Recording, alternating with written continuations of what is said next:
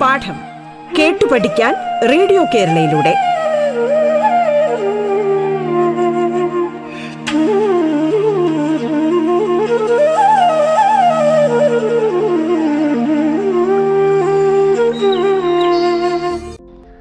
പ്യാരെ ബച്ചോ, നമസ്കാർ. ഞാൻ Beena, Thiruvananthapuram G V Raja sports school അധ്യാപികയാണ്. ഇന്ന് നാം പഠിക്കാൻ പോകുന്നത് ശ്രീ ത്രിലോചൻ എഴുതിയ ഒൻപതാം ക്ലാസ്സിലെ ഏഴാമത്തെ ലെസൺ ദീപ് ജലാവോ എന്ന കവിതയാണ്. ഇത് ഒരു പ്രതീകാത്മക കവിതയാണ്. മനുഷ്യ ജീവിതത്തിലെ തിന്മ തുടച്ചു നീക്കി അവിടെ ഐശ്വര്യം വിതറുകയാണ് ഇതിലൂടെ ശ്രീ ത്രിലോചൻ ലക്ഷ്യമാക്കുന്നത്. പരാജയത്തിലൂടെ നീങ്ങാതെ വിജയത്തിന്റെ പാത കൈവരിക്കാനാണ് അദ്ദേഹം നമുക്ക് തരുന്ന സന്ദേശം. സമൂഹത്തിലെ അനാചാരം, ജാതി മത വിദ്വേഷം ഇവ തുടച്ചു നീക്കി ഭൂമിയെ സ്വർഗതുല്യമാക്കുകയായിരുന്നു അദ്ദേഹത്തിന്റെ ലക്ഷ്യം. ഇനി നമുക്ക് കവിയെ പരിചയപ്പെടാം. ശ്രീ ത്രിലോചൻ കാ ജന്മ ഉന്നീസ് സത്ര അഗസ്റ്റ് ബീസ്കോ ഉത്തർപ്രദേശ് മേം ഹുവ.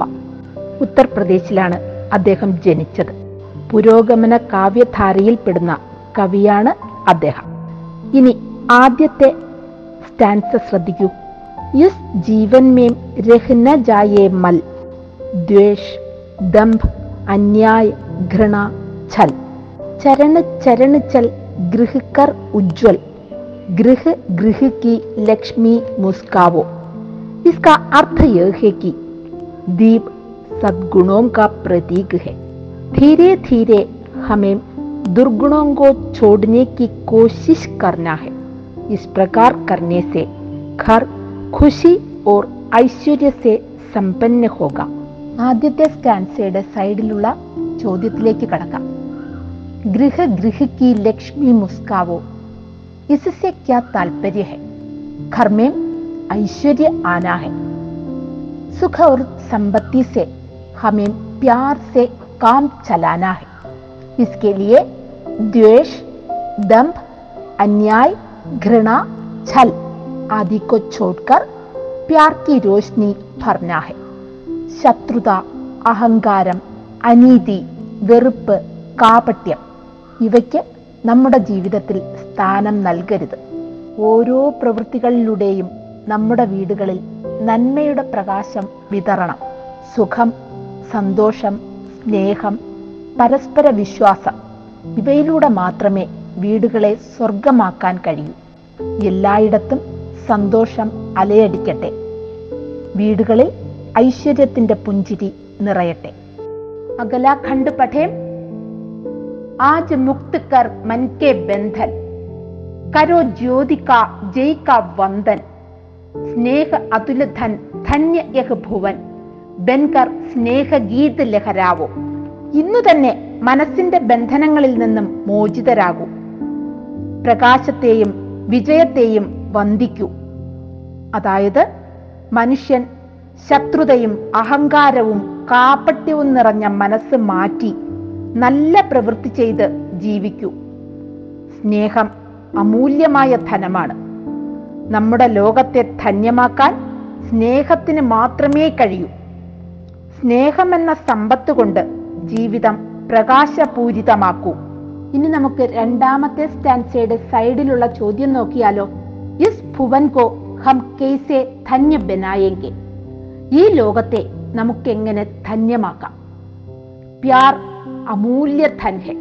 हमें जिंदगी भर स्नेह से जीना है. इस प्रकार होने से हमारा संसार धन्य बनेगा. ഇനി നമുക്ക് മൂന്നാമത്തെ സ്റ്റാൻസയിലേക്ക് കടക്കാം. കർമ്മയോഗ കൽത്തക് കെ ഭൂലോ ജീവൻ സുമൻ സുരഭി പർ ഭൂലോ ഛവി ഛവി ഛൂലോ സുഖ സേ ഛൂലോ ജീവൻ കി നവ ഛവി ബർസാവോ. ഇന്നലെ വരെ നാം ചെയ്ത പ്രവൃത്തികൾ മറന്നുകളയുക. പുഷ്പം അതിന്റെ സുഗന്ധം പരത്തുന്നത് പോലെ നമ്മുടെ ജീവിതവും ശോഭയുള്ളതാകട്ടെ. അതായത് നന്മകൾ നമ്മുടെ ജീവിതത്തിൻ്റെ സൗന്ദര്യം വർദ്ധിപ്പിക്കട്ടെ. മൂന്നാമത്തെ സ്റ്റാൻസയുടെ സൈഡിൽ കൊടുത്തിരിക്കുന്ന ചോദ്യം നോക്കിയാലോ? യഹാം ജീവൻ കോ സുമൻ ക്യോം ബതായ ഗയാ ഹെ. പൂക്കൾ കാണാൻ എന്തൊരു ഭംഗിയാ അല്ലേ? അതുപോലെ നാം നല്ല സ്വഭാവത്തോടെ പെരുമാറാൻ പഠിക്കുക. ജീവൻ ഫൂൾ കെ സമാൻ ഹെ. ഫൂൾ ദൂസരോ കോ ഖുശ്ബു ഓർ സൗന്ദര്യ പ്രദാൻ കർത്താ ഹെ. ജീവൻ മേം ഭി ഹം ഇസി പ്രകാർ ദൂസരോ കോ പ്യാർ ഓർ ഐശ്വര്യ ദേനാ ഹെ. ഇനി നമുക്ക് നാലാമത്തേതും അവസാനത്തേതുമായ സ്റ്റാൻസയിലേക്ക് കടക്കാം. യേ അനന്ത് കെ ലഘു ലഘു താരേ ദുർബൽ അപ്നി ജ്യോതി പസാരേ അന്ധകാര സേ കഭീനഹാരേ പ്രതിമൻ വഹീ ലഗൻ സർസാവോ. ആകാശത്തിലെ ചെറു നക്ഷത്രങ്ങൾ പോലും അവയ്ക്ക് കഴിയുന്ന പ്രകാശം പരത്തി അവയുടെ സാന്നിധ്യം മറ്റുള്ളവർക്ക് പ്രചോദനം നൽകുന്നു. അതായത് ഇരുട്ടിനോട് തോൽക്കാതെ അവ പ്രകാശിക്കുന്നു. ഓരോ മനസ്സും ഇരുട്ടിനോട് തോൽക്കാതെ മിന്നുന്ന നക്ഷത്രം പോലെ വിജയിക്കുമാറാകട്ടെ. പ്രതിസന്ധികളും പ്രശ്നങ്ങളും നേരിട്ടാൽ മാത്രമേ ജീവിതത്തിൽ ഉയർച്ച നേടിയെടുക്കാൻ കഴിയൂ. ഓരോ മനസ്സിലും പ്രയത്നം അലയടിക്കട്ടെ.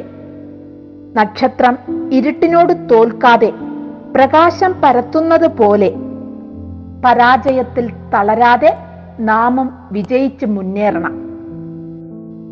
നാലാമത്തെ സ്റ്റാൻസയുടെ സൈഡ് ക്വസ്റ്റ്യൻ നോക്കിയാലോ? പ്രതിമൻ വഹീ ലഗൻ സർസാവോ ഇസ്സേ ക്യാ താൽപര്യ ഹെ താരേ അന്ധകാർ ഓർ പരാജയസേ കഭീ ഹാർത്താ നഹി ബാധാവോ കാ സാമന കർക്കെ ജിന്ദഗി മേ സഫലത പാനാ ഹെ. ആപ്കോ ശ്രീ त्रिलोचन की कविता दीप जलावो अच्छी तरह समझ गया है ना? कविता के बाद पाठ भाग से संबंधित कुछ प्रश्न दिए हैं। इसका पहला प्रश्न पढ़ें। कविता के आशय के आधार पर सही मिलान करें। पहला देखें, हमें मुक्त करना है। क्या मुक्त करना है? हाँ, मन के बंधनों का, മനസ്സിന്റെ ബന്ധനങ്ങളിൽ നിന്നും നാം മോചിതരാവണം. ദൂസര, ഹമേ വന്ദൻ കർണാ ഹെ കിസ്കാ? ജ്യോതിക, പ്രകാശത്തെ വന്ദിക്കണം. തീസര, ഹമേ ലഹരാനാ ഹെ കൈസേ? സ്നേഹഗീത് ബൻകാർ, സ്നേഹഗീതമായി നാം അലയടിക്കണം. ചൗധ, ഹമേം ബർസാനി ഹെ ക്യാ? ജീവൻ കി നവ ഛവി, ജീവിതത്തിൽ ശോഭ പരത്തണം.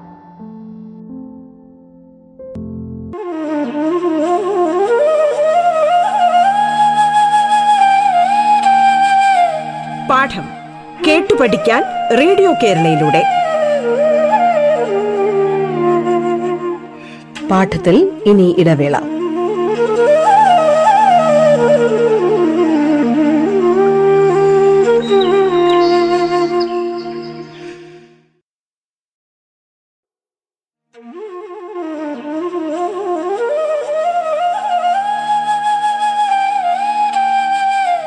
പാഠം കേട്ടു പഠിക്കാൻ റേഡിയോ കേരളയിലൂടെ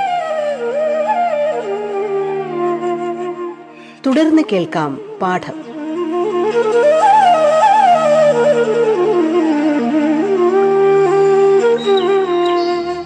दूसरा प्रश्न पढ़ें। यहाँ कविता की पंक्तियां गद्य रूप में दिए गए हैं। ये अच्छी तरह समझकर इसका पद्य रूप कविता से ढूंढना है। मुक्त मन से आज जीत के प्रकाश का नमन करना है. ദുഷ്കർമ്മങ്ങളിൽ നിന്ന് മോചനം നേടി മനസ്സിൽ പ്രകാശത്തെ വന്ദിക്കുക. ബാക്കി പംക്തിയാം ദേഖോ. ആജ് മുക്ത് കർ മൻ കെ ബന്ധൻ കരോ ജ്യോതിക ജയ് കാ വന്ദൻ. ये दीप जलावो कविता के चार और पांच पंक्तियां हैं। तीसरा सवाल पढ़ें, हम क्या क्या छोड़ेंगे और क्या क्या अपनाएंगे? നമ്മൾ ജീവിതത്തിൽ എന്തെല്ലാം ഉപേക്ഷിക്കണം, എന്തെല്ലാം സ്വന്തമാക്കണം? कुछ शब्द दिए गए हैं, इसमें से छोड़ेंगे में और अपनाएंगे में तुम्हें लिखना है। ओके, छोड़ेंगे में क्या क्या आएंगे?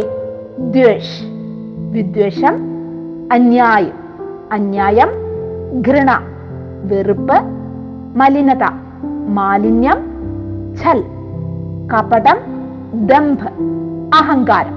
ഫിർ അപ്നായെങ്കെ മേം ക്യാ ക്യാ ആയെങ്കെ?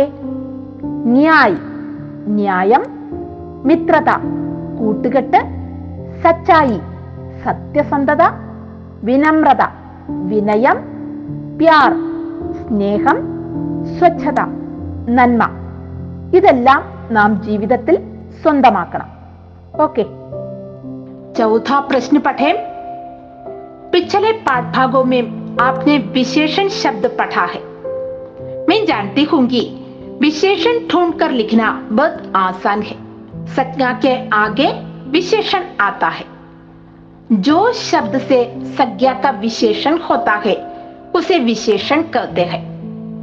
प्रश्न में संज्ञा के साथ कुछ विशेषण शब्द दिए हैं, इसमें से विशेषण शब्द अलग करके लिखे। पहला अतुल धन, इसमें विशेषण शब्द अतुल है। दूसरा धन्य भुवन, इसका विशेषण शब्द धन्य है। तीसरा नव छवि, छवि का विशेषण शब्द नव है। चौथा लघु तारे, तारे का विशेषण शब्द लेखु है। पांचवा दुर्बल ज्योति, ज्योति का विशेषण शब्द दुर्बल है। पांचवा प्रश्न पढ़ें, नमूने के अनुसार लिखें और अर्थभेद समझें। बच्चों, भविष्यत काल में तुम आने पर अंत में ओगे आएंगे, तुम सुख से छू लोगे, तुम जय का वंदन करोगे। लेकिन भविष्यकाल में हम आने पर अंत में येंगे होंगे, हम सुख से छू लेंगे, हम जय का वंदन करेंगे। भविष्यकाल में मेम आने पर अंत में ऊंगा आएगा, मैं सुख से छू लूंगा, मैं जय का वंदन करूंगा। छठवां प्रश्न पढ़ें, जीवन के संघर्षों से हार मानना कायरता है. ജീവിതത്തിലെ സംഘർഷങ്ങളോട് തോൽക്കുന്നത് ഭീരുത്വമാണ്. इस विषय पर संवाद माने चर्चा चलाएं, कार्यक्रम की रपट तैयार करें। आप जानते हैं कि एक रपट को क्या क्या चाहिए? हाँ, शीर्षक और स्थान जरूर चाहिए। हमें पहला शीर्षक लिखना है, कोशिश करो कभी हार न मानो। इसके बाद स्थान लिखना है तिरुवनंतपुरम। स्कूल के छात्र जीवन के संघर्षों से हार मानना कायरता है विषय पर एक संवाद चलाया। इसमें बच्चों ने कहा कि सफलता ही जीवन की शक्ति है, परेशानियां और बाधाओं को हंसकर टालना चाहिए। हमारी जिंदगी संघर्षों से चल रही है, लेकिन इससे बाहर जाना ही हमारा कर्तव्य है। सफल इंसान की जिंदगी में संघर्ष की कहानी जरूर होगी। कई महान लोग अपने मन की शक्ति से ही संसार में विजय पाया है। इसलिए हम मन को पवित्र, सबल, शुद्ध विचारों से रखना है। जीवन की संघर्षों से कभी न हारना है। हर एक काम को पूर्ण रूप से करना है। जय पराजय, सुख दुख आदि से ही जीवन परिपूर्ण होता है। हमें हमेशा मेहनत करना है, दूसरों की मदद करनी है। अगला प्रश्न पढ़े।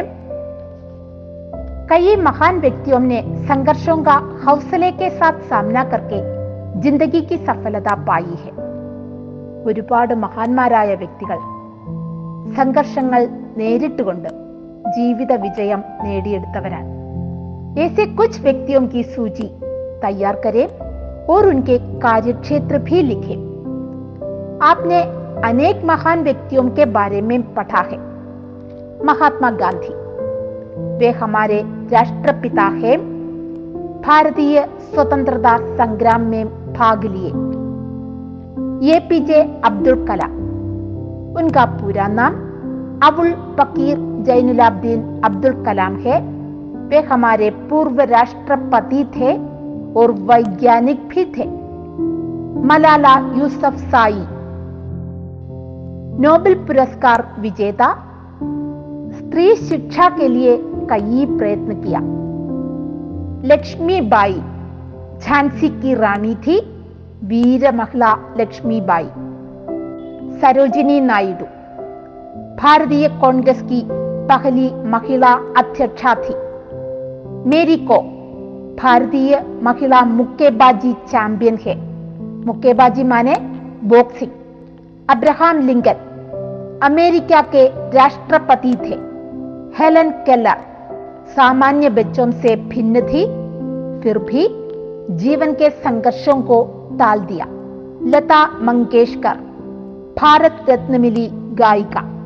इस प्रकार संघर्षों को टाल करके प्रसिद्धि के पद पर पहुंचे अनेक है.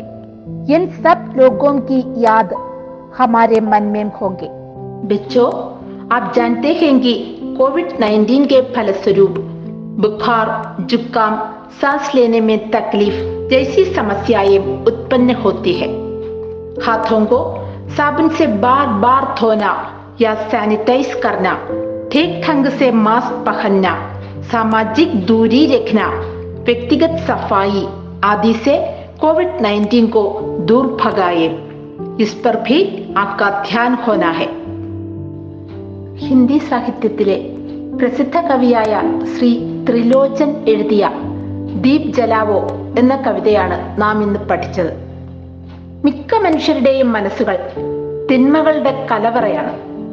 പകയും അഹങ്കാരവും വഞ്ചനയും കാരണം മനുഷ്യർ ഇന്ന് സ്നേഹശൂന്യരായി മാറിയിരിക്കുന്നു.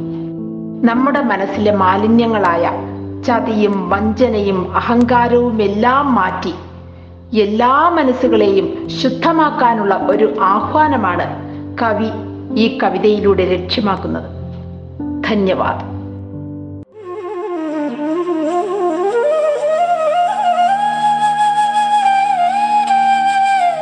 പാഠം കേട്ടു പഠിക്കാൻ റേഡിയോ കേരളയിലൂടെ പാഠത്തിന്റെ ഇന്നത്തെ അധ്യായം പൂർണ്ണമാകുന്നു. ഇനി അടുത്ത ദിവസം കേൾക്കാം. നമസ്കാരം.